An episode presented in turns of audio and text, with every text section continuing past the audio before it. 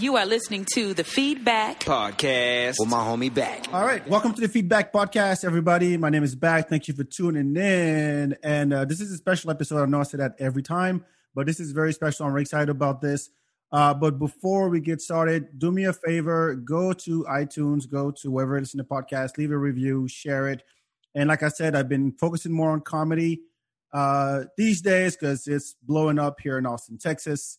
So it's only right that you know I talk to the funny people where here and a lot of people who are moving here. So uh, in that sense, I'd like to introduce my guests. We got Colton Dowling in the building, virtually, virtually in the building, and Marty Clarke from the Creek and the Cave, moving to moving to Austin. How you guys doing? Great, great. How you doing today? Good, good. I know, I know you guys are busy with everything that's that's happening with the Creek and the Cave. You know, coming to uh, coming to Austin. If you guys don't know, Creek and the Cave is the legendary club up in New York. Uh, and then you know, like I said, with the comedy scene blowing up here in Austin, uh, this was a terrific move. Uh, but let, let's dive a little bit into that. Like how uh, how did that how did that happen? Who wants to tell a story? I know the story, but I, I, think it's a great fucking story. It's a great fucking story. Uh, it, it is a good, it's a good story. Um, so uh, when things started to come back after like um, after the lockdown for a while, I, I, started my open mics. So like I went to, I actually kind of randomly ran into Gabe Cavazos, who started Rough Cut Comedy. He ran some shows before COVID hit, um, mm-hmm. and I was kind of part of Rough Cut. I had like three shows that I had, had under the Rough Cut umbrella. And then uh, I happened to run into him. I was actually walking to the gas station to get a Gatorade because I was very hungover. Because uh, that's what you do during a lockdown. You get drunk every day.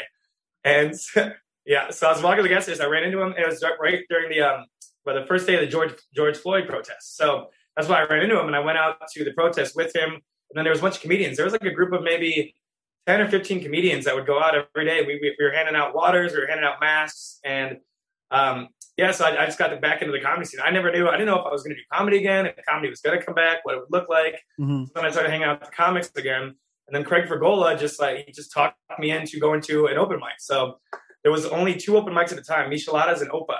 And so mm-hmm. I went to one of the open mics, and then I went to the other one, and I realized I was like, you know what, I should start open mic. Like I, comedy is what I love. I was unemployed, I had time, so I started my open mic at the uh, at the Lucky Duck, which was also a fun story. What I did was I just I went through all the venues in town that that do music and outdoor music, mm-hmm. and then I was going to check out all these venues. I narrowed a list of 250 down to 40 that I wanted to see, and I was just walking down Sixth Street to go check out one of the venues. And the guys were the the owners of the Lucky Duck were standing right outside. I was like, hey, are you guys open? They're like, yeah, we're about to open. And so I was like, you want to run a comedy night? They're like, actually, yes, we were just talking about that.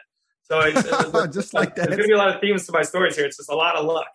Uh, so then I started that. Um, I started my my uh, my open mic there, and it just blew up right away. I mean, I think week three we had over 60 comics. It was crazy because everybody nobody done comedy in six months. Right. So I started my open mic, and then when that started blowing up, I was like, we need some showcases because there was no showcases in town. Mm-hmm. So then I, I, went and I started my WTF showcase, and I started my uh, my Wisecrack showcase, and I started my Baker Street showcases, and then it just started. It started to kind of just uh, to pile up. And then before I knew it, I had like 28 shows in the month of January, and I think there's only one day in March where we don't have a show. So I started all those shows, and then the way the club came about was one day I was out uh, day drinking with my buddy Avi before a show, and we just we happened to be at this bar, and these guys, drunk guys, just came up to us and started talking to us, and they were nice enough. So we uh, we invited them to the show that night. We gave them free tickets. Mm-hmm. They came out to the show. It was like a sold out show at the Lucky Duck. It had Hunter Duncan headlining. Great show. So then after that, we went out drinking with them, and they said, you know, what? we want to invest in rough cut comedy. And I was like, we don't really need money. We're kind of breaking even right now. We're fine. Mm-hmm. And then uh, they were like, well, just uh, you should open up a comedy club since Cap City had shut down. There were no clubs in town. We were like, well, we don't want to run a comedy club. I mean, I, I don't even like producing. I just do it to give stage time and to build a scene. Mm-hmm. So they're like, all right, well, why don't you why don't you think on it, like sleep on it? I go home and sleep on it. That night, I uh, took some mushrooms. And, that helps. always helps. Always. that, that, that, seriously, mushrooms changed my life because I took those mushrooms and I was watching this podcast uh, called. It's one of my favorite ones. called Legion of Skanks. It was oh yes, of course. Yeah. Right, and it was that's what it used to be, right?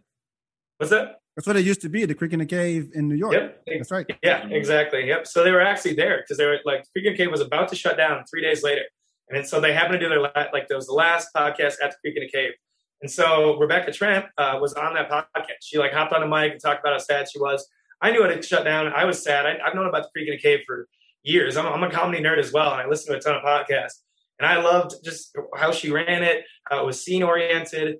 I just loved everything about it and her. And so then I, uh, well, tripping on mushrooms, I hit her up at like 5:30 in the morning saying, "Hey, uh, I'm so hard, sorry to hear about the Creek and the Cave shutting down. Would you ever consider moving it down to Austin?" How do you and hit she, her up? She hit, she hit me back right away. She was like, "Yeah, let's talk tomorrow." I called her the next morning, and then less than three months later, here we are. Yeah, we flew her down like in four days. We're like, and I was like, Rebecca fucking Trent is coming to Austin. No shit. Like, it, it, it- was it a tweet? Like, how do you? Did you say I just I just reached out reach out there? Like, how do you reach out to uh, like a legendary Rebecca- club owner? Sure. Well, she was, uh, I mean, just on, on Facebook. Like, we weren't friends on Facebook. I'd never met her. I've, I haven't been in New York since I was eight years old. I mean, I knew what the Creek and the Cave was, but Uh-huh. I just reached out on Facebook Messenger and she just saw it and hit me back right away. She even said, she's like, I just happened to be awake at 5.30 in the morning that day, too. Dude, the stars align, man. something to it. Yeah, There's don't something. wait for business hours. They're probably busy. That's uh, text them at crazy times and just uh, do shrooms. That is the Well, message. Yep. Yeah, but I mean, it, it, it all came. Like I said, it's all it's a lot of stars aligning and luck. That's why it's been in our press releases. That my quote of, you know, the stars align for us to make something really cool for the scene. Mhm. So like her and my ideals just align perfectly. Like, and same with Colton's because we're very, we're all about the scene. We're all about you know the locals, developing talent, um, being welcoming and supportive of supportive of everybody. Like I, I hate the clickiness and competitiveness of comedy, and Yep. it's all over. And it's it's been I've been doing this for eight years. I did it in Wisconsin for six years before this, and I just hated that. And so what I, I what I've been trying to do, same thing with like how I run my open mic, how I run all my shows, is I try to uh, give as many people opportunities as possible, be as supportive and welcoming as possible. Mhm. I mean, there's so many new comics that are coming into town. Like, for, for example, that, that night that when I had like 63, I think it was, maybe only five did comedy in Austin before that. So, so many people had moved here following Rogan that, you know, I, I didn't like the unwelcomeness that sometimes comes with comedy. So, like, I would, new people would come, I'd sit them right down next to me and I'd be like, hey, I'm going to introduce you to every single person who comes and signs up at this open mic. Uh-huh. It's developed a lot. It's developed a lot of goodwill in the scene. I mean, I even I even help people develop shows. Like even if they don't run them under Rough Cut, I tell them how to approach venues, how to price them, uh, how, like how to tell them like you know about the show. Um, and so I've helped a lot of the people that are running shows get their shows because again, it's not about being competitive. I think we're all in this. We're Yeah. come, it's, you know the island of mis- misfit toys. well, how And long? you, if somebody runs an amazing show, you Mhm. now get to do that show. And if you teach them how to like price it out and just like how to pay people, it's not like another glorified open mic. Like everybody gets paid, Mhm. uh, which is just like we all want that. Like we all want Right. more opportunities. Well, and, and I mean, as Colton and I both know, there's so many bad, badly run shows across the U.S. that are just like it's just like little things, like turn the TV TVs off, push everybody close to the stage. After every single show that I have, I usually go introduce myself to every table, and I'm like, "Thank you for coming, follow Rough Cut Comedy." Like, there's just little things that like some producers don't know. Like, don't book 20 comedians on your show. Just book like a host, three guest sets, a feature, and a headliner. I mean, it's just little. I just learned from producing. I produced shows in Madison, Wisconsin for years. Mhm. So I kind of figured out like what I thought for through trials and tribulations would be the right way to run shows, and it it, it just blew up. That's why all my shows from Rough Cut, almost none of them have, have failed because it took me six, you know, to eight years to figure out how to run a show the right way. And now that I do, all the shows they just they just blow up immediately. It's been great. How how'd y'all two meet in the first place? Shrooms. yeah, Really? Always shrooms. Shrooms is the answer. I was touring in, in Madison when he was still up there, and Okay. he ran a show, and I liked the show, and I was like, "Ah, that's great." Uh, let's. And then he moved down here. I used to run a podcast with Marty Clarke. That's him. Yeah, that's him. That's him. It's, it's But right I'm next to gonna say one of the same words, and then I'm gonna say a different word, Martin Hen, which is a, a different person entirely. And uh, so when he moved down here, um, oh fuck, we also made a festival. Like, like, yeah, uh, oh, we- yeah, we made Batshit Crazy Fest, and that's like when we Yeah. like started hanging out all the time, just like texting all the time. It's like Uh-huh. we made a festival in one week. It didn't ever happen because COVID? COVID. Yeah. But Yeah. um, yeah, we we put together like 400 comedians in one week, and like got all these shows and sponsorships and whatnot. And, like to do that, you just have to like text nonstop. right. And after that, we've kind of just been like friends. Yeah. Well, we knew uh, we knew that uh, we could work together well because it was me, Colton, and Gabe Cavazos that put together that whole festival. We kind of put our heads together, and that's why we called it Batshit Crazy Fest, uh, Festival because we you have to be batshit crazy to put together a comedy festival in seven days. Seven And we- days. We pulled it off, and then goddamn COVID, Gabe, Gabe got uh, exposed to COVID, so we had to shut the whole thing down. But whatever. I mean, it was right after we did it because South by got canceled, and so Right, a bunch right, of right. comedians were still coming into town. So we're like, hey, you know, what, South by did get canceled, but we can run like a much smaller scale comedy festival, uh, and we did. We, we pulled it off, and then like it was like two days before that we had to shut it down. But all it taught us was that we worked really well together. I mean, even for how this club came about, it, it's like Colton's been a part of Rough Cut. He's run shows under it. Mhm. Um, but then I was trying to put together the business plan with Gabe to go present to people to try to line up some money. And uh, we we needed some some help with like you know the financials, and he's got a little background in that. a little back- background. A little background Just a little background. Um, but yeah, so we brought him on, and then uh, yeah, and then it's kind of we kind of just clicked ever since. We have a, we have the great. What you need in a team is you know your know your roles, know what you know, and know your strengths. And between me, Colton, and Rebecca, it's just worked out perfectly. It's been great. That, that that is dope. So, do you know how to? I mean, at this point, you produce enough shows between the two of you to know how this should how it works. But now you have a club where you can do whatever. I guess whatever you want. I mean, you can throw music. You can do karaoke night. You can. I mean, you, you basically have a space where you can do whatever you want, right? We're doing Does- some that- in. Hmm? Go ahead. Does that take a whole different? Does that uh take a whole different set of skills that you like? I don't I don't know how to run a club, but now I'm gonna have to figure Yeah. shit out because we have. Yeah, yeah, yeah, yeah, yeah. Hundred percent. A million percent. We just learned what the word Freon means. And and to be honest, I'm we still. don't know what we still don't know what means. Freon means. We know that it goes in copper piping for refrigerators. Yep, and I That's think what you it's put a in your car so your AC works. That's all I know. We don't we don't know that. I don't know that. Is it a liquid? Yeah, it, it's uh yeah, it, it's so that your your AC actually gets cold. I think that's what because I've had that problem in my in my old car before, and I'm But like, how does what it work? It's just a liquid. It's just I yeah, I guess I think. that's the thing is like we just I, keep on look, man, we're just talking like- shit here. I don't know. Yeah, yeah, yeah. I remember having that problem. My AC was not working. And the guy's like, "Hey, man, you need more Freon." I'm like, "The fuck is Freon?" If I go to Home, yeah. Depot, if I go to AutoZone right now and I said, "Do I want some? Do you have Freon?" They look at me crazy. It's your fault because Yeah. I didn't know. I, like, uh, yeah, it makes your AC cold. Our HVAC guy, our uh God, we don't know we know all these words now that I don't know before. HVAC is like uh compressor. Doesn't matter.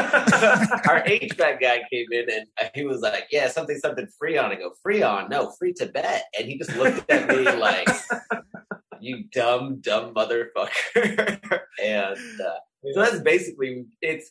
We knew nothing about running a Yeah. club, but it every like it's a thousand different small decisions that you just go to an expert to solve, or you just like figure it out. So we don't know. Like we haven't even started producing shows, so all of our knowledge base isn't coming into play at all. Not yet. What we know is that we don't know, and so we never get stuck thinking we know better. We just Right. consistently go, I don't know shit about that. Let's find somebody who does. Right. So we just have contractors coming in all day. And Yeah, just- that's pretty much my entire day. Is contractors, welders, electricians, and plumbers telling me, "Well, if you use an H bracket here, you're gonna need this," and I'm just like, "I don't know what you're saying. Just fucking do it." yeah. Look, And every day you learn if it's up, something new. Don't know. We're doing it the same way I order a restaurant where I'm like, whatever you like it, I probably like it that, that way. Right, do yeah, that. do that. Yeah, it's like it's like if I went to like a, I've never been to a Thai restaurant. If I went to a Thai restaurant, I would just point or be like, "Just give me what you eat." Yeah, what I don't do you eat? And I, I would do that. yeah. What some of the things that we do know, like uh, we're doing a bunch of like crazy art installations and like neon lights and like Uh-huh.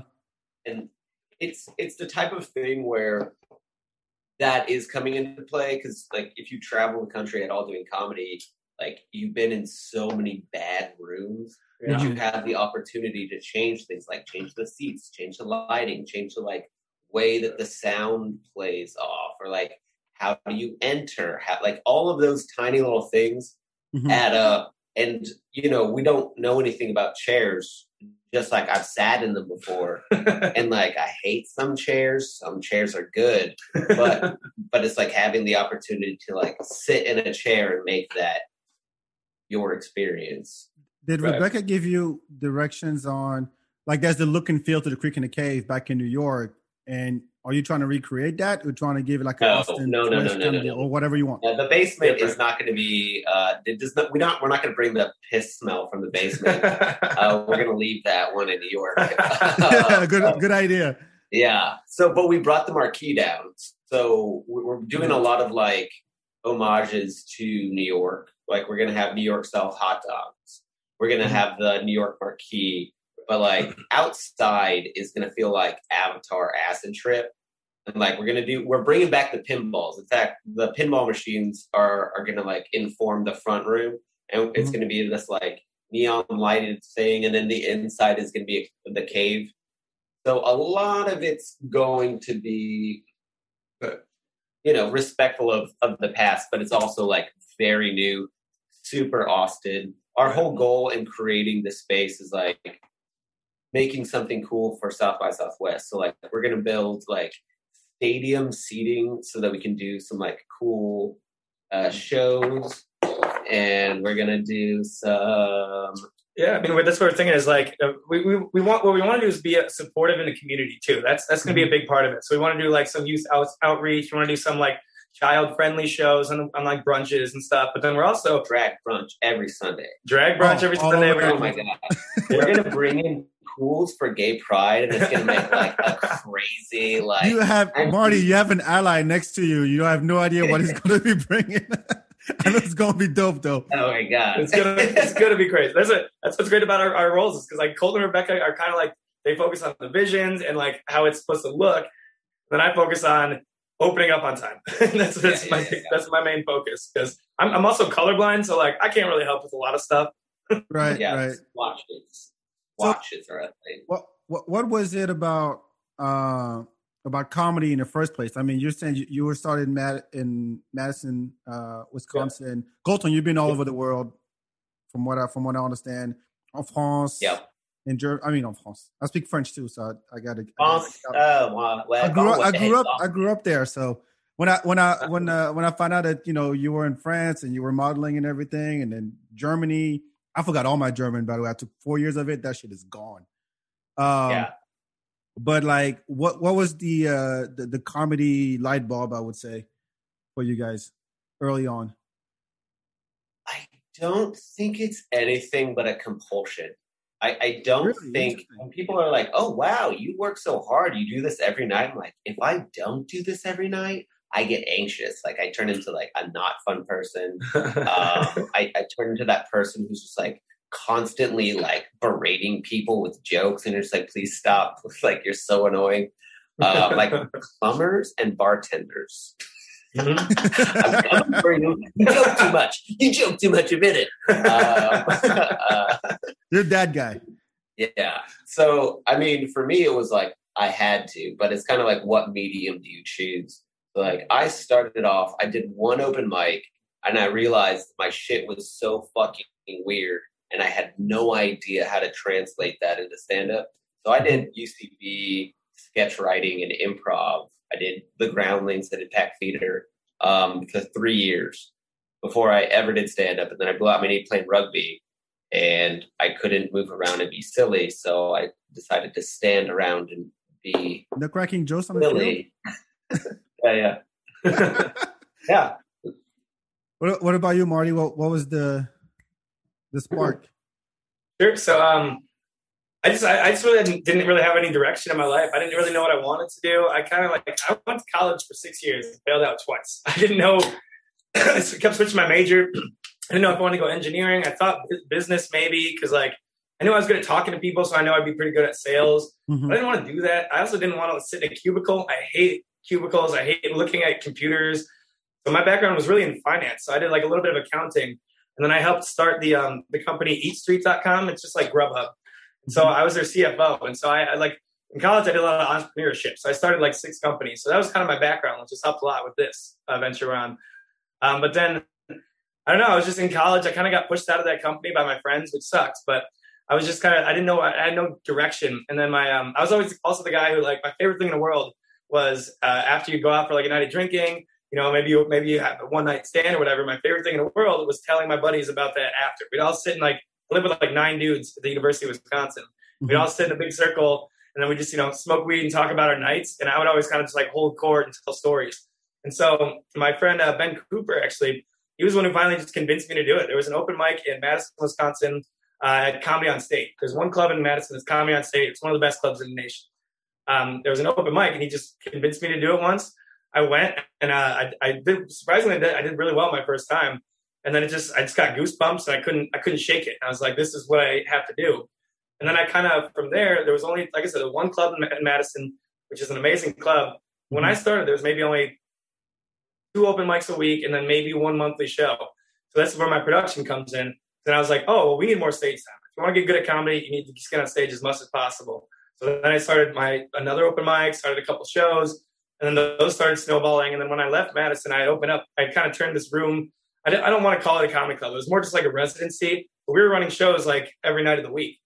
So I kind of hmm. turned this into like a little tiny indie scene comedy club. Um, and so that's that's why the whole producing producing kind of came to.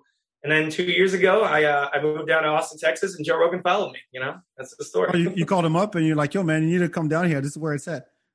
No, he called me up, and he's he's like, "It seems like you it's booming down there." And I was like, "Yeah, you got to come down here, Joe." And then he said, "All right, but yeah, you can only if you give me back my helicopter." And I was like, "Okay, Joe Rogan." Hey uh, Joe, uh, I call him Joe. That's what I call him. Sometimes I call him Joey, but I was in a float tank, and uh, some stranger got in, and I'm like, "Dude, I'm floating here."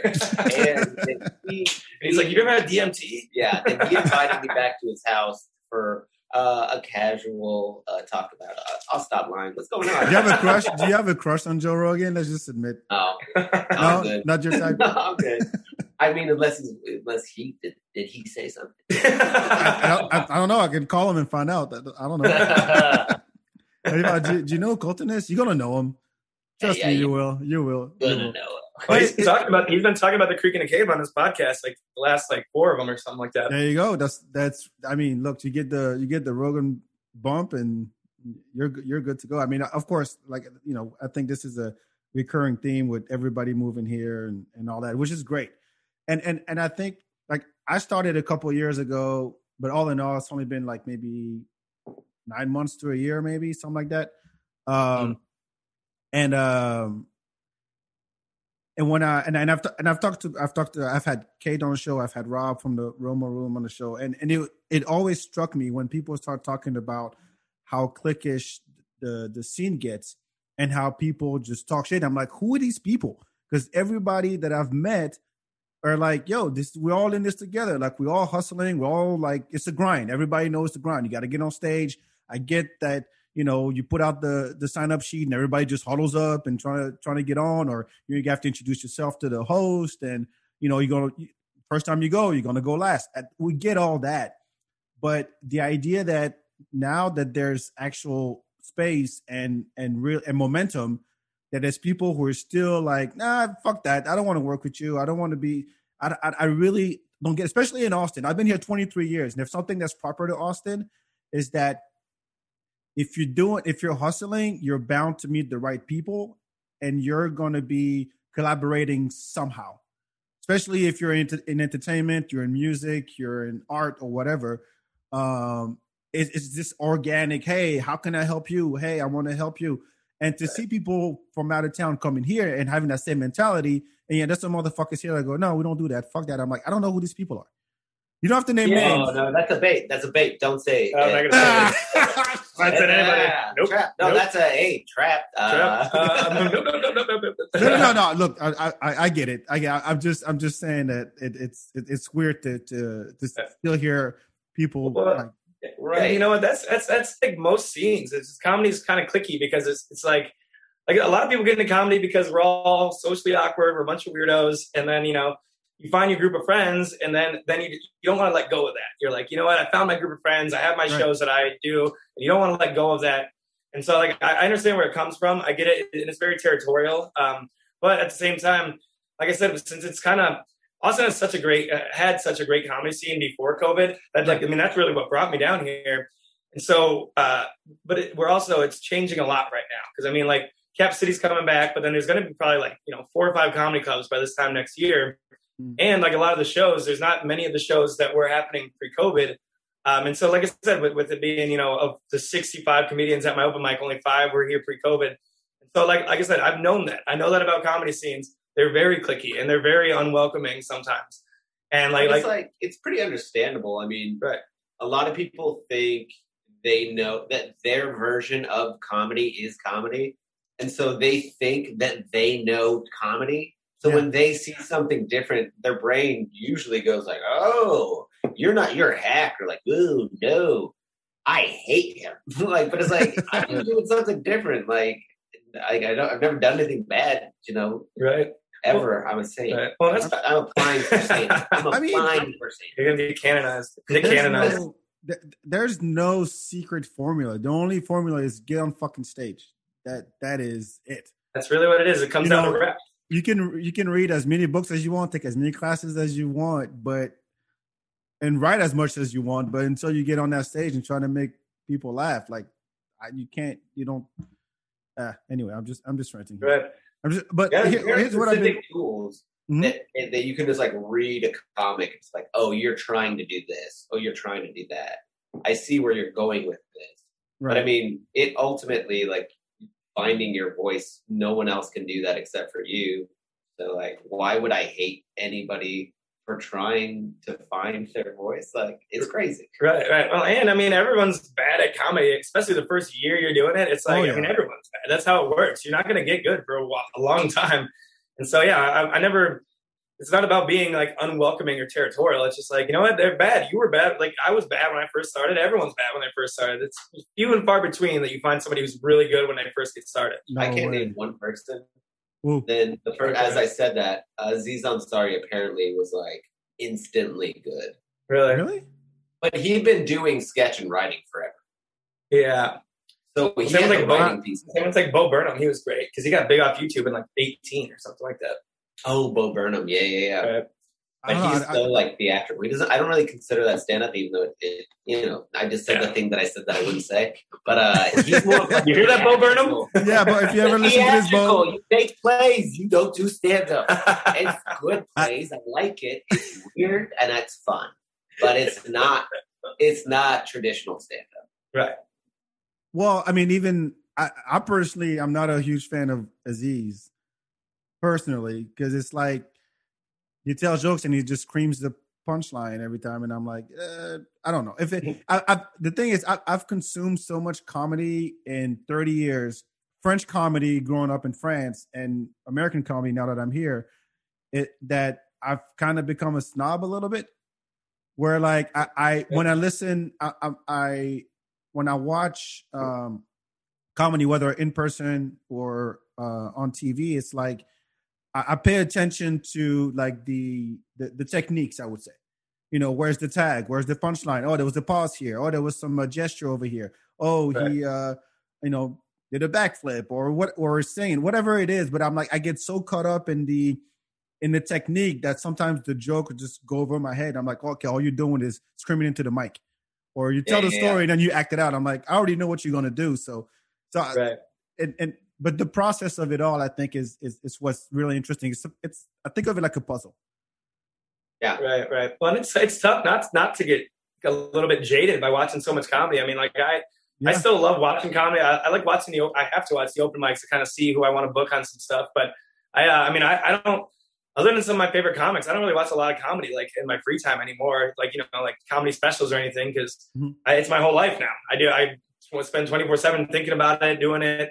And so if I'm, you know, I've, I've kind of gotten away. It's just, and I've seen a lot of people do that. You know, once you get five years into comedy, it's just like, you know, I, I- I don't want to watch it open mic. You know, it's it's tough. It's, I I don't watch any open mic, but I will listen if the crowd interrupts me thinking or doing something by laughing. I'll go like, "Oh, they like you. What's going on with you?" Right. like, I won't watch a fucking. No, it's tough. You don't mean, even my- do them. Do you even do them anymore? I do them. Okay. It's usually I say that I won't, and then I'll start drinking, and then I'm like, "All right, let me get it." All right, give me the mic. Yeah, Right. yeah, yeah, yeah. Well, so, I mean, open mics in general are always just like the worst. I mean, it's just you have to do them, and they're they're they're great for what they are, and they're great for meeting people. But like in terms of comedy, it's just like, ooh, it's like because like it's, mine is four hours worth of you know people doing three, four minute sets or whatever, and it's just it gets long. It's exhausting. I can't believe people that non comics come to open mics every time. I'm just like, you're gonna sit here and watch Non-comics? this? Yeah. yeah, like non comics. Yeah, You know, it's um I think that the people who come to open mics, like just as like audience, they're just either they come well, either they comedy fans they just stumble into it and they watch a couple of guys and they go, okay, this is horrible, and they walk out. like I, I've I've run into, I went to a, a mic at, uh, I think it was yeah, it was a shenanigans, and there was only like four of us on the list, and then I met ran to this guy in the bathroom, and then he's like, he's, he's like, hey, are you a com- comic? I'm like, oh, I guess trying to be. I'm about to go up or whatever. And he goes, well, man, I've been here. I've been. I was here last week, and it was horrendous, man. These guys are not polished at all. I'm like, you don't understand how this shit works, do you? yeah, yeah. yeah. That's the whole open point. it's, it's the whole point. A hobo can stumble into here and then get on the microphone and and talk. You could do it. Yep. You could do it. So it it- exactly. If you want to see some like legit shit, go to a showcase. But this is an open mic. People work I out. feel like the audience members that go to open mics are the people that think that it's brave to do it. yeah, That they're like, oh my gosh, I could all never. these local people just doing it. Right. I just get so mu- I I wouldn't know what to say. Because Yeah. like, well, these people say anything. Right. Right? I mean, and comic comedians, it's, it's in my mind, it's like infectious to be around comedy and comedians. And so, like, I know some non-comics that do come to open mics and stuff, but it's just like comedians are just the best people in the world. Like, we're all we're all weirdos. Hmm. We don't take life seriously. we can laugh at everything. Like, we're we all party pretty hard. Like, that's we're the best to hang out with. That's why. That's I mean, I love comedy for itself, but I always knew that I was I knew that that I was lucky. Once I started hanging out with comedians, I was just like, oh. These are the people I want to be around. It's hard for me to hang out with non-comedians now, to be honest. It, you know what? like when that. you realize your friends are boring, what? when you realize your friends are boring and your coworkers are boring, Yeah, Nick Welker. No. Sorry, Nick. Sorry. but it, it's true because you're like, You know, um, uh, uh, Carl, you son of a bitch. Okay, well, Boring motherfucker. it's not that you're boring. You, it doesn't Yeah. matter. Hey, I like Carl? that. Carl Cold. Fuck you. I'm not kidding at all. These are not Nate Bargatze had a good joke uh, that was something like, um, uh, like you you always laugh at your friends, like you always laugh at your friends, but you don't laugh at me ever. He's like, yeah, well, uh, I hang out with professional fucking comedians. Like, what are you talking about? right? like the best people at it too. Well, that's what's been so cool about like having Rebecca down here and talking to her so much. I mean, she's like just great friends with some of the best comedians in the world. Like she she produced Colin Quinn's special. I mean, she's Oh. one of her best friends in the world is Big Jay Oakerson, Ari Shaffir. Yeah. Some of the best at the craft. It's You'll amazing. say somebody famous, just like, oh, I saw their special, and she'll just like look like like lovingly like, oh, I love them. Oh, okay. Like, oh my god, they're such a sweetheart. I have a really fun story about that. Let me tell you it right now.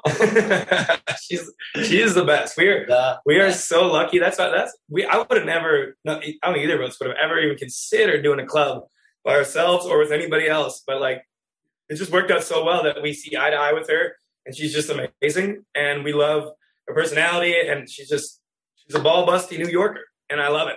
I love her so much. I cannot stop talking about her because I love her so much. She's the best.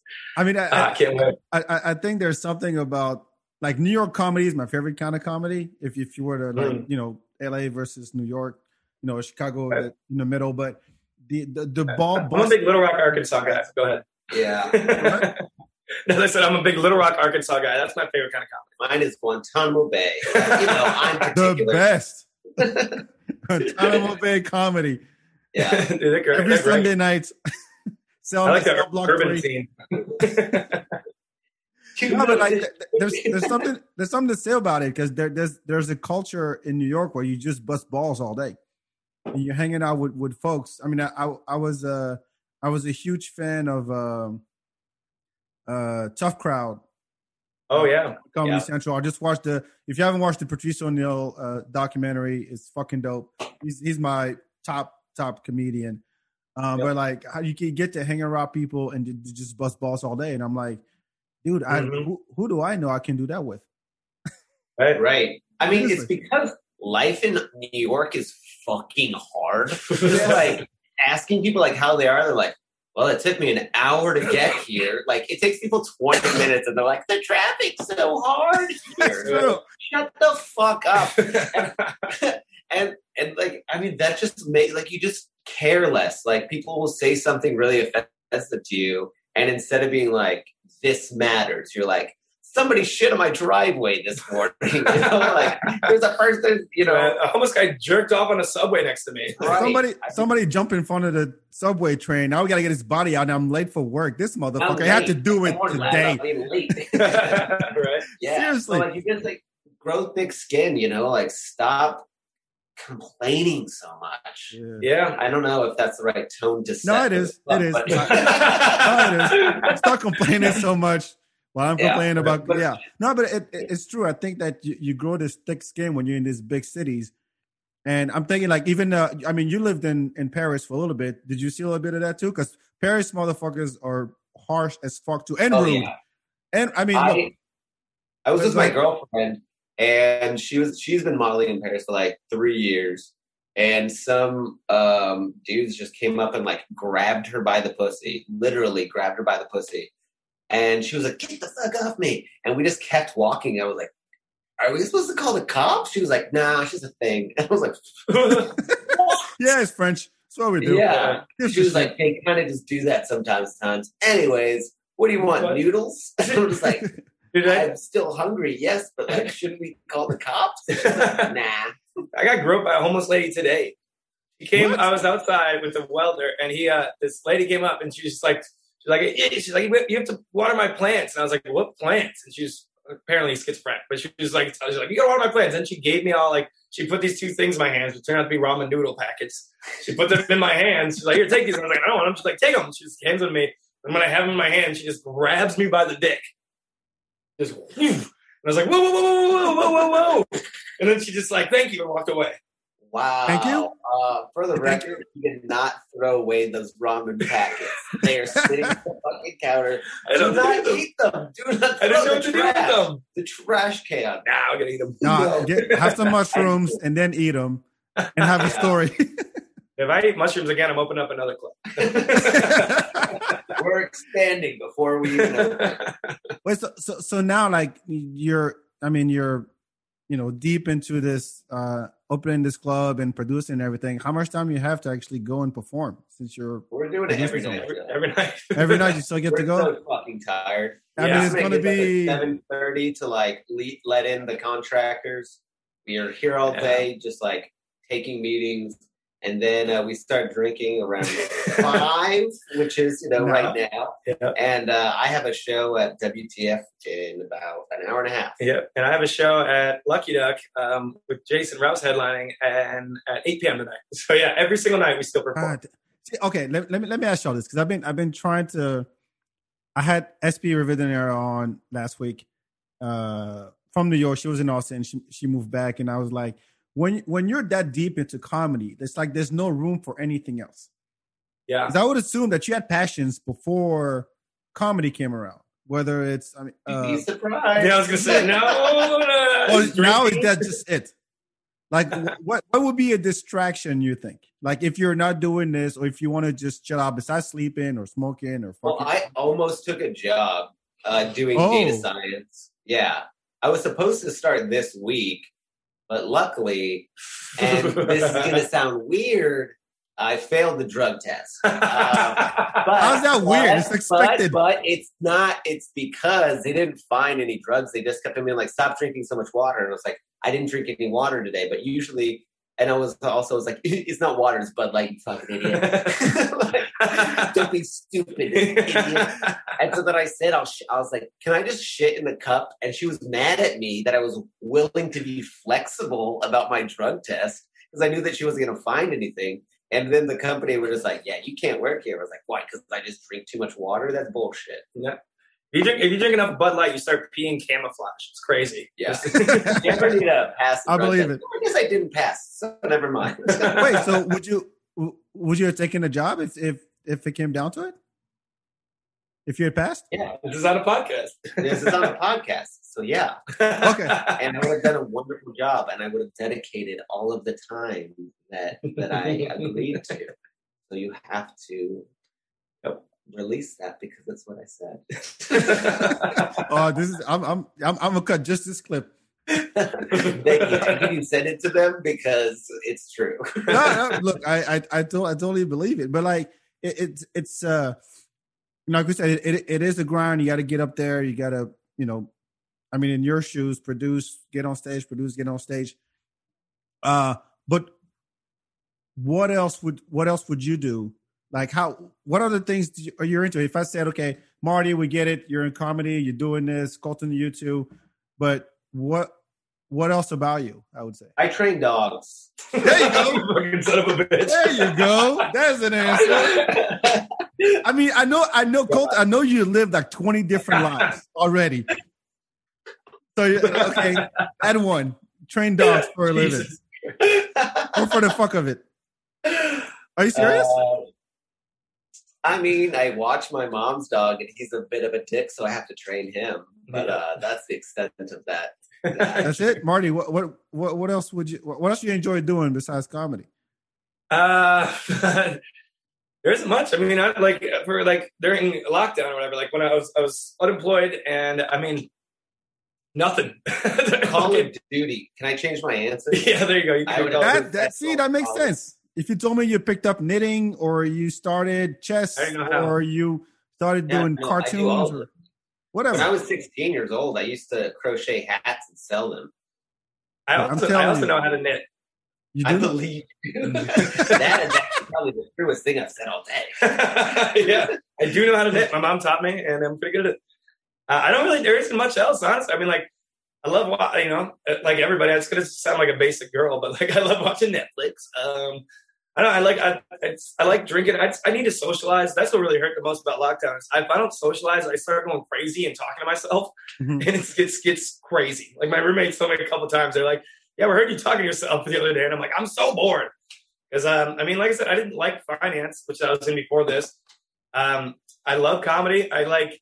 I'm a, I'm a big drinker. I'm from Wisconsin. I really enjoy good beer. Um, I do like. I like sports. I mean, I you know, I, a big Packer fan, Bucks fan, Brewers fan. Um, I don't know. I mean, there's not much. It's pretty much just comedy. I mean, it, it's like in, it's like on Kill Tony when they ask you like, "What else about you?" and you're just like, uh, uh, yeah, that's actually, I would just, no, I'm not going to admit it. Ah, ah, ah, ah, ah, ah, ah. I have another clip for you. But Go I- for it. uh, Well, then I'll say what I was going to say anyways. Go ahead, Um, say it. I'm really into the Ottoman Empire and pirates and um, ancient Mesopotamia. And these are all true things. And I spend a lot of my time reading history books. There you go. Yeah. Some, So it's not some a hobby. fun answer. Yeah. no, it doesn't. Ma- it, it doesn't matter. I mean, I never think. that's exactly why I don't think that knitting is fun. I never tried it. But, why we don't talk about it because it really doesn't matter. right? no, but, it, it- but I was gonna say I also I forgot I, I forgot to mention I also do love cooking. I'm a, I'm Italian and I worked I was worked in kitchens before. I worked in restaurants and bars for years as like my day job, and so that's what I did over quarantine. Was I perfected my uh, my fried chicken recipe? It's amazing. Mhm. Uh, I make a I make a delicious linguine alla bolognese. It's delicious. Ba, la bola, base. I'm Italian. Parlo italiano. Questo No, è mai no, fa. eh, me, me, me so, so. Vaffanculo, Me minchia. sono creato. Vaffanculo. Yeah, I, I know that one. Yep. Vaffanculo. Actually, I've been to, I've been to Paris twice. I lived in Italy for like six months, um, and so yeah, I, I traveled up there. I gotta tell you, I like Italy way better than than France, but it was okay. It was Oh, we're gonna have to talk. Why is that? Because he's poor. Uh, yeah, I'm I'm, a, I'm What what uh, the Spanish Yes, call yeah. Yes, yeah. What did the French people do to you? they were just mean to me because I, I I speak Italian, uh, English, and Spanish, and so like, I, I spoke Italian, and I just kept not saying we. Like when I was in taxis and shit, I just kept saying si, and they kept getting they were so rude to me, and I was like, I'm sorry. Like I can I can even understand a decent amount of French, but like they were so mean to me, and I was just like, I don't know. They're, like the Italians are so nice. You walk up to them and it's like, American, come on over here, let's get drunk. What do you want? And, you, French people were like, oh, fucking American, get the fuck out of here. The you know, you know what? When I when I go back, I have a much better time, and people help me way more when I speak English than when I speak French. Yeah. it which is weird. So like, um, one time I went, um, I was looking for a movie theater, and I get out the subway. I didn't have like internet on my phone or whatever. I was there on, you know, I went back on on vacation. But uh, I get out the subway and I'm looking for a movie theater, and I ask in French. I walk around asking people in French, "Where le, where le cinéma? Il est où?" And they all looked at me like, "Motherfucker, you're supposed to know. You look like you live here. You're supposed to know what a movie theater is." Nobody would answer me. And so I'm walking and I run into one of those like visitor kind of office thing for tourists. And I go in there and I put on my my my best American accent and I'm like, excuse me, sir, I am looking for the movie theater. And he looked at me and goes, Oh yes, the movie theater. All you have to do, uh, you go outside, uh, you go down the stairs, uh, take a left, and you and you go all the way, you see it. and on my way out, on my way out, it was in the mall, underground mall. And on, on my way out, the the the the mall closed on me. I was stuck in the mall. Oh. And there was a door. I, I I started walking around in the mall. I was stuck. There's a door. I open the door, I end up in this alley, and there's a there's a truck, and I, I knock on the truck, and I say in English, "Hey, I'm lost. Uh, I'm looking for the exit. I don't know what the hell's happening." They shut the door on me, and the guy just yelled at me in French. Really? He yelled at me in French, and I know exactly what he was like. You motherfucker! Like he really yelled at me, and I knew that if I spoke in French once, they would have booked my ass. really? Yes, because the French are racist motherfuckers. That I did. They are. They are I mean, good. every everywhere I went, when I went to clubs, I, I would walk around, I would speak, I would order my drinks in English because they all thought, oh, I'm I'm I'm African American, so I gotta know, you know, I don't know, I know Chris Rock or I know Fifty Cent or seriously, they did. I told them like, yeah, I know DJ Premier is a boy of mine or whatever, and everywhere I went, they treated me well. And if I spoke in Eng- French once, they would have treated me like shit. Yeah. Wow. So yeah, Weird. the French are assholes. I do agree with you on that. okay, there we go. My favorite thing was to be like to just because I was just like dressed very Parisian at the time because Uh-huh. I was modeling. So uh, my favorite thing was like when American tourists would come up in their fucking big old Texan star shit or their fucking like They don't like that. Jacket, and I'm just like, what the fuck are you doing? And they were like, pardon moi. Ooh, a le metro. Every time I, I was always just like, eh, je sais, je sais, uh, metro, la metro. I'm like, ah, titura, titura. like, like every time. I just love giving the bad directions. Uh, it made me feel fun. I- so I think being an asshole is fun. Maybe you guys Yeah, should try It is. And, and Well, I mean, I, and I, that's why I, I understand it because like they're Americans are sometimes the worst, and so I get it why they'd be angry, especially Yeah, like can be. tourist Americans walking around in Crocs and like Notre Dude. Dame or whatever. It's like, what are you doing? Yeah, no, they're like, always- speak English, motherfucker. I'm in your country, but you speak English to me. yeah. If you try, they, they'll give you props for trying, like at a restaurant or whatever. But otherwise, if you being the obnoxious, like red, white, and blue American with your hat Yeah. on and your Mm, Hawaiian shirt, it's not. It's not gonna. Not It's gonna not they good. just described Dean Stanfield. Dean Stanfield, change yourself, okay? Come on, Dean, get your shit together. At least in Paris. Uh, yeah. My mom got, I don't want to tell that story, but she got okay, engaged. stop saying that. Just tell the story. Ah, I'm not gonna say that. My mom got engaged in Paris. uh-huh. Um, she went with her Texan Carl Kolb, and he is a five four man who wears cowboy boots. Who's like, bam. Uh, but they got off the um, the train to come into Paris at Charles de Gaulle, and um, they set their bag down hmm. and like their backpack and like all their things, like a fucking idiot tourist. And some guy just like comes and sprays makeup in my mom's face. And then some other guy was like, I have a towel for you. And Carl was like, No, you don't put it to wipe it off. I'll wipe it off for her. And then they stole his fucking backpack that had a, a bad tourist and a fucking idiot. A, his iPad, five thousand dollars in cash, his phone, his uh, camera, and his grandma's wedding ring. oh, Carl. God damn. Carl, That's and hot also, car. some people go like, "Oh, I don't know about travel." He put glass in my mom's bed when they broke up, so uh, he's a bit of a dick, but a lawyer, so he got away with it. Pretty cool, pretty privileged. Pretty cool. So you tell Italians do none of this. The Italians do none of this. Oh no, no, no. We're we're, we're not emotional or anything like that. Yeah, we really? would never get emotional. yeah. or. Italians don't steal shit. Yeah. No, they don't do any of that. No, they don't call you asshole. If you call you asshole, it's a term of endearment.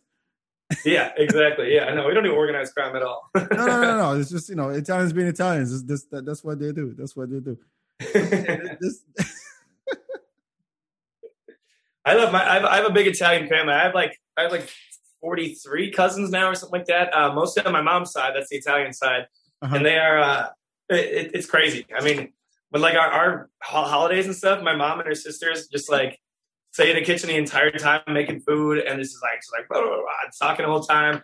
I love my my Italian heritage. I am very very. I'm not like overly proud of it, but I'm proud of it. I love it. I like if if you're in that from that that family that talks shit all the time family to where especially if you have a lot of siblings and you're trying to stand out a little bit you want to be the you know the wise the young if the youngest that needs attention is like oh look at me look at me i'm gonna crack jokes all the time. And then that's that's a lot of like background stories of comedians that's where they came from. Like look i needed attention when i was a kid i wasn't getting it so i was Yeah. i was the asshole in the family because i wanted i wanted that attention Right. Well, you're talking to two of them right now. we have. Oh, really? very- yeah. we- Well, we have very kind of kind of similar backgrounds, like family wise. Like I have, I have an older sister and two younger brothers. I was the oldest boy, and it was, uh, yeah, I was kind of vying for attention, making jokes. I got. the- I think that's the way I got funny was watching my mom and her sisters Mhm. like just people watch. That's what I do. They'd sit at the mall. They were all from Michigan. They'd sit at the mall in Michigan for like hours, and then we just make up stories about the people walking by. oh and that's, yes that's, that's how I got funny. I think. that is the best. you too colton Uh, I'm the third oldest brother, but uh, no, not third oldest brother. Two older girls, and then me, and then my youngest brother. And I just remember always they oh, like my dad would make up the nicknames that they fucking called me. They're like, "Hey kids, we should all call Colton GT because he doesn't brush his teeth, so we're gonna call him Green Tea." I'm like, why don't you fucking just like stop shaming me, bro, and like teach me some fucking skills? And then you know, one time I was just like rushing. I put on uh, my sister's pants and they were just turned out to be bell bottoms. so he was like, "Oh, you're a bell bottom boy, Brent, bell bottom boy," and just like stuff like that. Little did he know. Little did he He's know, gonna come out gay. little British bottom gay boy was way more accurate. He should have called me faggot just once, and he would have been right. Uh, if you had my dad, you would have been called it. uh, yeah, but I, I remember that moment um, when I was like, "Oh, funny's gonna get me attention," because my sister always used to get all the fucking laughs. I never got any laughs. Like I felt like they all fucking kind of hated me. I had big teeth and I did look weird, but uh, that was you come a long way like shit. And thank you, grew into my teeth. Uh, and I just remember doing some like accent, and I'm sure that it wouldn't fucking age well. The '90s weren't, you know, teaching kids how to how to be delicate. Uh, but I think it was probably like like a poo or something, like not a from The Simpsons, the poo. Um, and I just remember like my whole family was like just laughing in the van. We're in a fucking minivan, and my sister like like leant forward to be like, I used to be the funny one, and I just remember elbowing her so hard, and I flipped her. and goes, well, now I am. What do you think about? it, it was just so competitive for like any emotion. I, I remember my like like hugging my dog like Mhm. for a ten, I didn't never get any hugs from my family at all, ever, ever, ever. You And I remember like hugging my dog, and my dad was like, "Stop making out with the dog." I was like, "Isn't this a sign I need love?" Right. right? Yeah. We could all use some love. No, you're you're right. You're absolutely right. I mean, That's kind I- of, that's kind of, I had a similar situation. My, my I mean, uh, you know, he's my dad, but he wasn't around uh, the entire time when I was a kid. So I, I had a, I was always vying for attention, vying for love. And then I got, I was a small kid for a long time, so I got the shit beat out of me. I got bullied a lot when I was growing up, and so that's how I, that's how I got good at roasting because I knew I couldn't beat anybody up. I couldn't do anything physically, but I knew I could hurt people with my words. And so I could pick out like the little thing they're insecure about and that's how I got that's how I got into roasting, which has led me to my roast battle and down the road of comedy. Yeah, I, I had a when I was in uh in middle school back in France. Like I was I was that kid too. I was just talk shit to everybody, but I would fit in every every clique in the middle school. I could, I could just go in. People were like, no, hang out with these people. I'm like, no, I can't go anywhere. But I remember my friends sitting me down. I was like 12 years old, and they went, "Yo, Bak, you need to come the fuck down with these jokes because you make people cry. they don't tell you to their face, but you make people cry. You got to stop." And I'm like, "All right, I'll be, I'll be more chill." And at the time, I could, I, I could, I could dish it, but I couldn't take it either. Mm. And so as as as we grow grew up, they're like, "Oh, we'll, we'll get we'll get back at you." And now, like, I think the only people that can get like that with are my my boys, uh, my boys from France. And then I started hanging out with uh with comics. I remember at Moontower years ago, like maybe the second or third year, I ended up at a at 24 Diner at a at a table at like after Moontower, and at the table you have Ari Shaffir. uh, you have uh, who was in town that year? Uh, Kurt Metzger. Bill Cosby. Huh? The Bill Cosby. No, no, no, like uh, Kurt Metzger, Dan Soder, and I'm basically that, that that whole crew, and I'm just sitting there like this, and I'm like, holy crap, these guys do not let anything fly. At at the the moment you just say something stupid, they just everybody just goes at you, and I'm like, yeah, I kind of like that. Oh yeah, I want to be. I want to. It makes you not take yourself too seriously. I love it. And it also like, like acknowledges your existence. Sometimes like you say something to like non-comics, and they're- they just don't know how to handle it, so they don't. And you're just like, I just said something really fucking funny, and you're not even gonna react. Yeah, it's gotten me in trouble before. I used to do this one show. One story that came to my mind was I used to do this show at um like every New Year's Eve up in like it was called Spencer, Wisconsin, small town. It was at a hotel, and like the last time I did it, I uh because I roast during my show. I do some crowd work where I was roasting people. And then they they wanted to uh the, like after the show we were all hanging out at the bar and then everybody was there and they wanted me to roast them. And I was like, you don't want this. I'm gonna make fun of you in front of your wife about your tiny penis, and I did. And to the point where I was this close to getting in a fight, but like my girlfriend at the time had to break it up, and it got so bad that they had to shut down the bar because it's like you guys didn't know what you were getting into. Don't ask me to roast you. I'm gonna roast you. Did, did you ever, it, whenever you held the job back then, did you ever get in trouble at work for HR came down because you were like, Nah, never. never? Man, I'm, I'm a totally different person at work. I, when I used to do like when I was like a bartender, I didn't. I, when I was a bartender, I didn't even like tell jokes. Mhm. I was more just like work for me when I used to work in like serve restaurant and restaurant industry and stuff. Was I'll just go there, put my head down, shut up, and do my job. Because then at night I talk every single night nonstop with people. Yeah, So like nobody even knew I did comedy at a lot of my jobs. I think more when while I'm at work than say more. So even with if I'm like around strangers, Mhm. I, I rarely say what I'm thinking, but I'm I'm like taking notes so like I can write about it later, or like just observing. Because I mean that's the hardest part about being a comic is just like taking a step back to observe more to like get more material, so that you can write more. So I mean creating those moments where you can write more, where you're like, this is my writing space.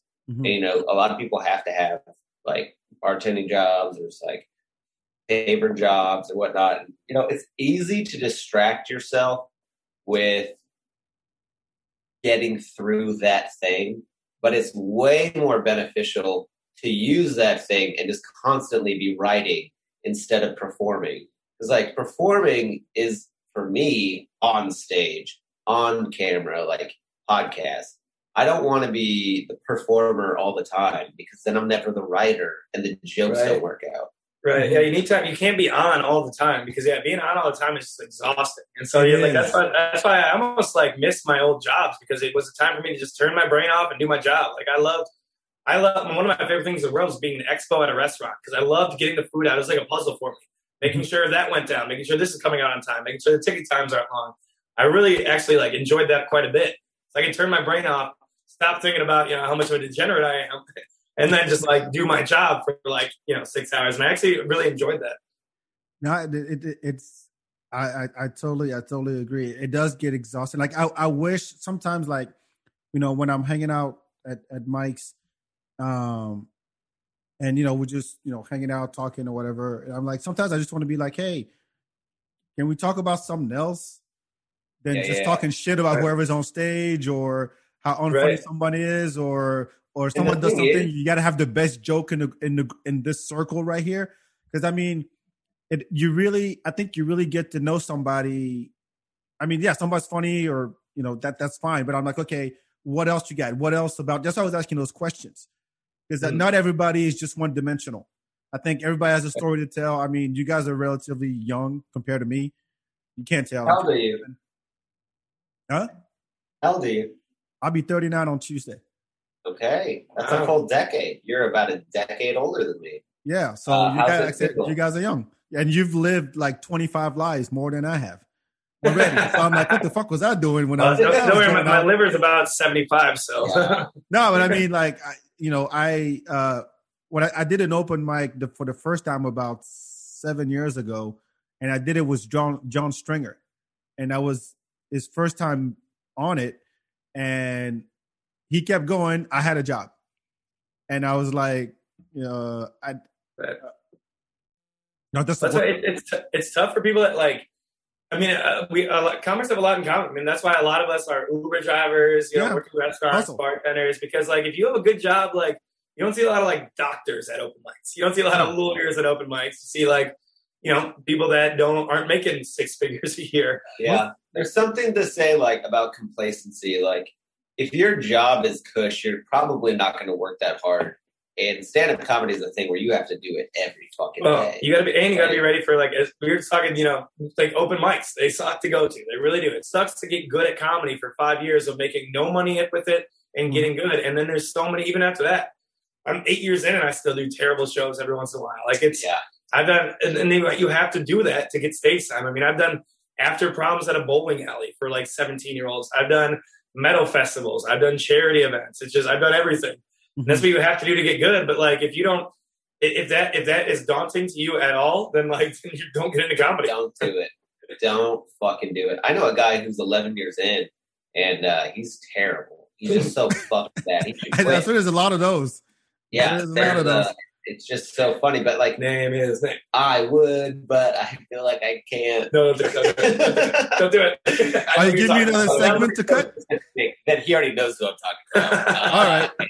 yeah, yeah. Whoever you are, you're not alone. Just know that there's a lot of people out there who are just like, yeah, this is Yeah. fun. This is fun. Totally. Yeah, you should change careers. You should. Uh, Whoever you are. I'm not the only person that thinks you should quit. You're an asshole. What does it hang around If this with? gets too much. I didn't say the name, but you know, What is the it around thing with? is, you can be bad, and if you're an asshole, you know that's the whole thing. Like, you know, you're probably bad because you're such an asshole. Right. But yeah, the thing is, we don't I- care. I mean, if there's somebody who's like bad and they're 10 years in.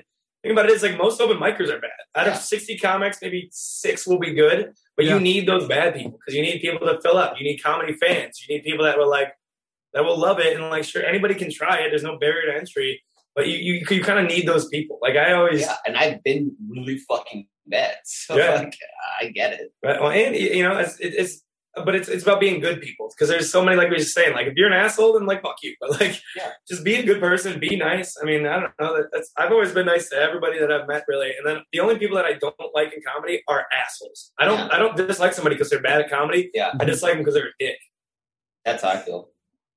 Mm. How does- But you should. What is his name? I think, I think I know who you're talking about, actually. Actually, I think I know who you're talking. I'm not going to say. I haven't. I have a clue, but I'm. I'm not going. To Pergola no Fuck you, Craig. No.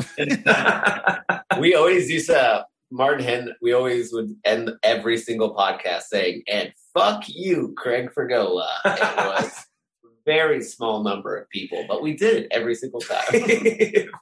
Oh, it was a thing. That's awesome. yeah, I, I loved it.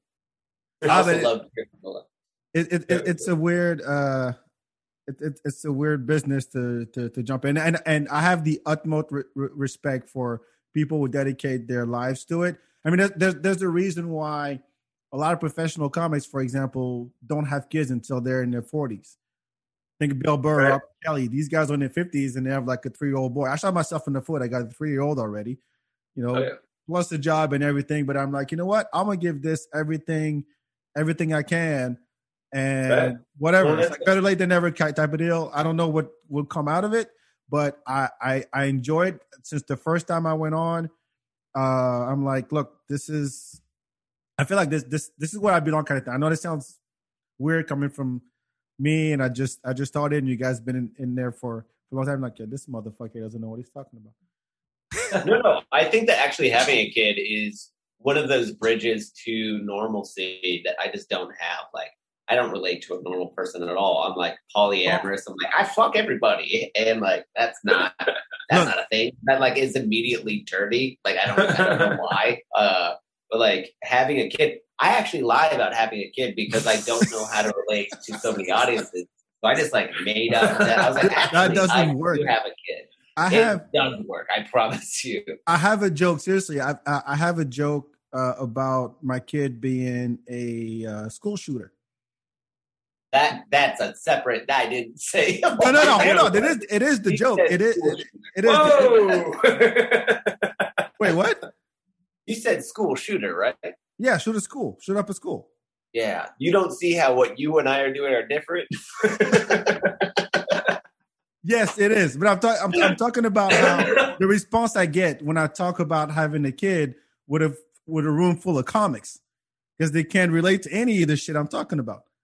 right, Right. right, Because it's tough. I mean, that's the same thing with like having a six-figure job or like having a, even a girlfriend or a wife. I mean, like I'd say a good amount of comics are single because it's it's you really have to dedicate your entire life to it. I mean, you can do it without all those things, but like it has to be your dedication. It's that's why it, it, I lucked out because I was like just kept bringing my shows back. I was unemployed, so I had nothing to do. I have no girlfriend, wife, kids. I had nothing, and so I was just like, oh, I have all day, every day. Perfect. I can throw myself fully into comedy. But I mean, there's also like the people that like that you're talking about, like I think yourself. Mhm. Um, where it's like find your room, like. It, it- like that's what they say about reading the room. Like if you did that, those jokes at like Cap City or Helium now, but Cap City, pe- they would have loved that shit. Like that, those are the people who pay money to go to comedy shows, and that's good because you want money doing this shit. Right. Right? like i mean yeah so so many like weirdos including myself I, i'm just like is there a glass ceiling like is there some sort of like thing that i can't get above because i can't relate to enough people perhaps i don't know but i don't think you should stop doing your kid material i think you should find a room that they like it I, I need some relatability. I'm gonna start. I'm gonna start having sex without a condom, just so I can pop a kid in, have something to do. yeah i'm just should have why, Yeah. and then be like, yeah, this. I'm I'm, kidding. I don't wear condoms for everybody out there. the latest lie that i'm telling on stage is that i'm going to prison like how fucking relatable is that like why am i right. I have to tell so many people that like a, a, a lot of comedy is hyper, hyperbole and exaggeration. Like Yeah, I'm not. Yeah, a lot of it is a lie. I mean, there's a ton that it's not true. I mean, it, it comes from truth. Like all of my stories, all my jokes, they come from truth. But there's some exaggeration. You know, you got to have it. do you do you guys walk around with a you know pen pad, write your jokes as as you? I used to. What's your what's your around regimen? Sticky notes. Uh-huh. Um, so that one idea was one thing, and then I would like put it in my uh, notebook, so that that entire page was just like dedicated to that to that idea. Now I just either write on stage, and then I listen to it, and then I'll put it in my uh, in my notes on my phone. Mhm. Yeah, but then that note, um, uh, Natalie Goldberg said that the idea will never be as big as a piece of paper that you're writing on. So if you are Really? looking to expand your idea, writing in something small, it doesn't actually make. You're not going to get to where like you're not going to blow it out as much as you Right. want. See it from Like every having a notebook where you can just like write. And I always choose really, really shitty notebooks where there's no pressure to write. Like uh, I just lost my notebook in Houston, and everyone's like, "Oh my god!" I was like, "I don't give a fuck about that notebook. like uh, Right. it's trash." Right. I, I I I make it trash so that I don't so that I write more so that I don't have to feel the pressure Yes. of writing. Well, and plus, I mean, it, I think it matters so much more in the beginning of just like getting that routine of writing and like, like now, I mean, like, I, I really, I, I text myself jokes or premises, but same thing. Like, I, I didn't know how to write on stage till I was about five years in, and then I like realized like, oh, okay, that, then I can you know explore that joke on stage rather than just like by yourself in your head. Mm-hmm. So now, I mean, same thing. Like I, I've lost so many joke books. I only have one left right now. But I think what once you gain that confidence in yourself that you're going to be funny, I mean, that makes all of not all of it, but make, makes a lot of the nervousness and anxiety of going on stage. It makes it go away because I'm like, you know what? I'll remember my jokes. I've been doing this long enough. I've done a thousand comedy sets in my life. Like, mm-hmm. it's going to come back. Yeah. Um, and if you don't remember it, it wasn't that funny. Right. So if you don't True. remember, if you write something and you and you don't remember it, don't try to memorize it uh, because it's not that funny. yeah. That's what and, you know. And when you when you first when you first start, it's like you have it in your head. You're like, okay, if I was on stage, this is how I want to say it, and it it's totally different. Like you're you're. I mean, that, that that happened to me a few times where I know where I'm going, and my brain just goes, "Fuck it, we're gonna go left." Mm-hmm. and it it's it totally doesn't work and like fuck now i gotta go back or if you get a response then like i record all all my sets and then afterwards i do a little like self-critique little video and i'm like okay well that that didn't work that was horrible okay that was okay but maybe if i switch things around i i, I try to work my way through the puzzle and right. figure out how things need to move based on the response i got well, and it's it's so different for every comedian. I mean, the writing process. Like, yeah. I, am one of the comics that I can't do. I don't like writing for other people or with other people. A lot of people do workshops. They get together. They run jokes by each, by each other. I can't do. I don't know. This is my writing style. Is I can't. And so, like, and then some people, you know, need to need to write it down. Some people write nothing down. I mean, it's so different for every comic. It's why it's funny when comics ask them, they're like, "So, like, how do you write?" And I'm just like, I mean, it's going to be so different. You figure out what your process is. That's really what it comes down to. Uh, there's another thing, Natalie, Natalie Goldberg. You're getting a lot of play in this podcast. Uh, that milk. Are you drinking milk? Did you just drink milk? no, it's not milk. This is this is Amarula. It's a liqueur from South Africa. Okay, okay. Delicious. Uh-huh. Throw that in coffee. yeah, but it's dope. You drink it on. This like a, I'm sorry. We just randomly saw you drink some cup of milk. Yeah, cup of milk. This is this is what it is. This elephant cum. Yeah. Like it says on the bottle. but it's delicious. It's delicious. Amarula. They don't pay me, but I fucking I tried it in South Africa. I'm like I I, I got to get this back. So anyway. so, I, I, so we got. Uh, can we do our plugs? We got. I apologize. We got to. Yeah, yeah, yeah. It's all good. It's all good. Shows. All right, so Creek and a Crave, uh, kick, Creek in the Crave, Creek and the Cave. Sorry, ATX opens up. What's the launch? April one. April one on April Fool's yep. Day. Yeah, and if we don't open up on time, jokes on you. Yep, that's a T-shirt. Yep. Uh, uh, where can people find you uh, individually, and then the the venue? Quick plug and, and uh, the social too as well. Uh, on all the things. Uh, just type in Creek and the Cave, and then you'll find us. Mm-hmm. Um, I'm Colton Dowling on all things because that's my name. Mm-hmm. Uh, yeah, so follow follow Creek. Uh, I think it's Creek and Cave uh, on Instagram. Follow that.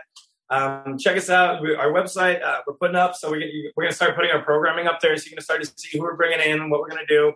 Uh, for me, follow Rough Cut Comedy uh, on Instagram and Facebook. Like I said, I run a ton of the shows in town follow Rough Cut Comedy, follow at Comedian Marty for all my stuff. Um, and then if anybody's listening to this in Austin, every Monday I'm at WTF 7 p.m. Every Tuesday I'm at Baker Street Club 8 p.m.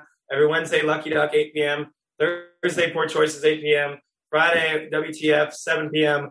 And then Sunday we have a show starting up at the uh, Russian House at 8 p.m. every Sunday. So uh, just follow Comedian Marty or uh, Rough Cut Comedy and see them all. Well, congratulations to both of you. Uh, hoping the best. I know I'll see you around. Uh, as always, make sure you follow the FeedBak everywhere on the socials. Um, check check out the archive. We've had a lot of people on, and we plan on having more. the The booking list is really filling up. So if you're a comic in Austin or, or from wherever listening, make sure you support your local comedy. You know, it's uh, it's definitely a need these days after the shitty year we had. So Again, thank you guys so much for for being on. Of course. And, uh, of course. Good the luck thing to I y'all. was going to say about uh, Natalie Goldberg uh, was uh, shut up and write. Yeah, that's she just whatever you're doing, shut up. Whatever excuses you have, just shut up and write. That's Natalie Goldberg. And thank you, you for having us. I we appreciate it. Um, and you know, you're a big supporter of the comedy scene here in Austin, so thank you. Thank you. And as we say every single time, Fuck, Fuck you, you, Craig. Craig Fergola. Fergola. Should I name the part the episode that just for his Yes. attention? yes, he would love it. he would love it. Maybe you should name it. This is don't record this. Too late. It's still on. All right. Thank you guys. Thank you. Thank you. Thank you.